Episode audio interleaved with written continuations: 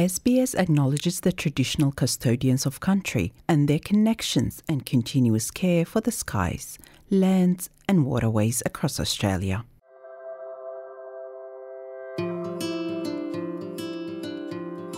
You're listening to Australia Explained, an SBS audio podcast helping you navigate life in Australia.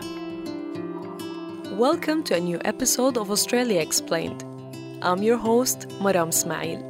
Today, we're going to talk about starting a business in Australia, which offers several advantages. There's a lot of grants out there. There's more than $70 billion that the government, in terms of state and local council, have available. Australia supports innovation and entrepreneurship through solid infrastructure, a skilled workforce, and government initiatives that encourage small business growth with grants, funding, and tax incentives. There's a rule of law that govern everyone. The legal system, we can say, is transparent, and most importantly, the level of corruption in Australia is low.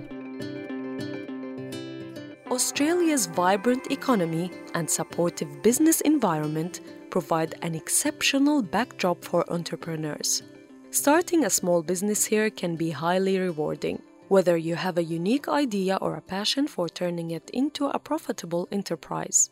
Nadine Connell is the director of Smart Business Plans Australia. She believes that Australia is one of the most accessible places in the world to conduct business. There's competitive tax rates. It's a simple GST system at 10%.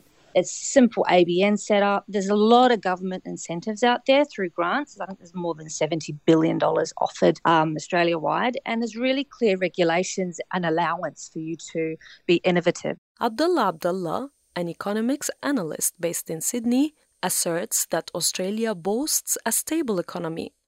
A stable economy serves as a cornerstone for both investors and entrepreneurs alike our economy grows steadily, except for a small period of time during COVID where we saw some recession. However, in the past three decades or so, we've been growing steadily. So this is a good indication, of course. Mr. Abdullah adds that Australia also provides an excellent legal framework for business owners. There's good protection for companies, for investors, for entrepreneurs around, let's say, uh, property rights, intellectual properties, the IPs. There's a rule of law that govern everyone. The legal system, we can say, is transparent. And most importantly, the level of corruption in Australia is low. Before delving into business planning, it's crucial to understand the business structures in Australia. Businesses can be operated as a sole trader, company, or partnership each carrying its distinct set of responsibilities and legal requirements. Mr. Abdullah says each business type has a different way of operating depending on your business aspirations. If my aspirations is to be like local small business doing some small services regionally let's say or um, in my suburbs, I don't have a plan to grow it, then maybe I would consider having a sole trader or a partnership. But if my aspiration is to grow the company as a brand itself, to create a value in this brand, and maybe later on sell it or sell part of it, then a company would be better. And we have seen many companies that have started very small in garages and now their brand is worth multi billion dollars. Once you've chosen your business structure, you must register your business and ensure compliance with local laws and regulations. Ms. Connell says it's a manageable process and plenty of resources are available to guide you. Most of the information needed to register as a sole trader and obtain an Australian business number, ABN, is available on your state's government website. If you intend to establish a company instead, in that case, Mr. Abdullah advises visiting your accountant to help set up your Australian company number, ACN, with the Australian Securities and Investment Commission. A number that would be unique for this particular business or company. This is from, from registration as legalities. Then we have to take tax and considerations. For companies, we have to register a separate tax file number. Remember, for sole traders, the business is linked to their own tax file number. There's no differentiation. But for companies, companies have to have their own TFN.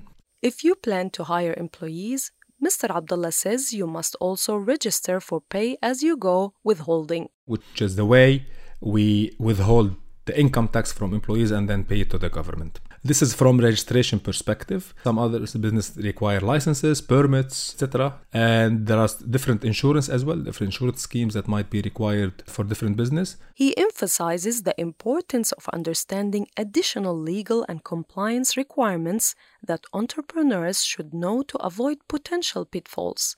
These requirements include setting up insurance policies, among other crucial considerations. Ms. Connell explains. There's general business insurance, there's professional indemnity insurance if you're providing a service, you've got product insurance, you've got, you know, food handling compliance if you're part of that business. So again, it depends on the type of business that you're operating, but everybody will need some level of insurance, public liability insurance if you're going to have people coming into your, your place of business as well. Another critical aspect to consider is the development of a well crafted business plan, often regarded as a roadmap to success by many. Ms. Connell says researching your market is the first step researching your market, knowing who your customers are, how big your market is, where you are operating in your location if you have a physical store, what else is out there, who are your competitors, what you're going to be selling your price your products for and who you're selling it to. So if you can be very clear on those components, then you can position your product or service in the market in the best possible way. If you need financial support to start your business, Australia offers many outlets that you can reach out to. Ms. Connell shares her insights on the various financing options available to potential entrepreneurs, including grants, loans, and private investors. There's a lot of grants out there. There's more than $70 billion that the government, in terms of state and local council have available. Uh, there's private investors as well. That comes down to whether you've got somebody that you know personally that is um, looking to invest in your business, or you can offer equity as well. Ms. Connell also highlights that the Australian government website, business.gov.au, features numerous grants listed under the Grants and Program Finder tab. These grants cater to various industries, offering support and opportunities across diverse sectors. People can actually go and search through those, but then they also have state governments. All the state government websites have their own grants listed online as well, and then local council in your local LGA, they often have grants as well. You can reach out to your state department for more information. For example, Services New South Wales can guide potential entrepreneurs throughout the business startup journey. Cassandra Gibbons, the executive director of Service New South Wales Business Bureau, explains.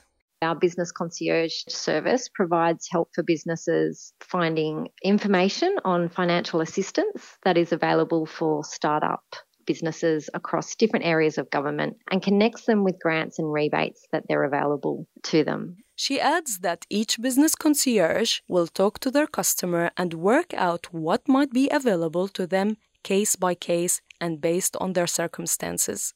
Ms. Connell advises you to take the first steps towards your entrepreneurial dream. Start researching, networking, and refining your business idea. Remember, every successful business starts with a single step. The biggest misconception would be that you have to have a lot of money to do it. You don't have to reinvent everything all at once. You don't have to go from zero to 100 you can start slowly and invest as you grow. It can be very daunting looking to start a business, and it doesn't have to be if you talk to the right people. Everyone can work together to help that business succeed. Thank you for listening to this episode of Australia Explained. Written, produced, and hosted by me, Maram Ismail. Australia Explained managing editor is Rosa Germian. This was an SBS audio podcast. For more Australia Explained stories, visit sbs.com.au slash Australia Explained.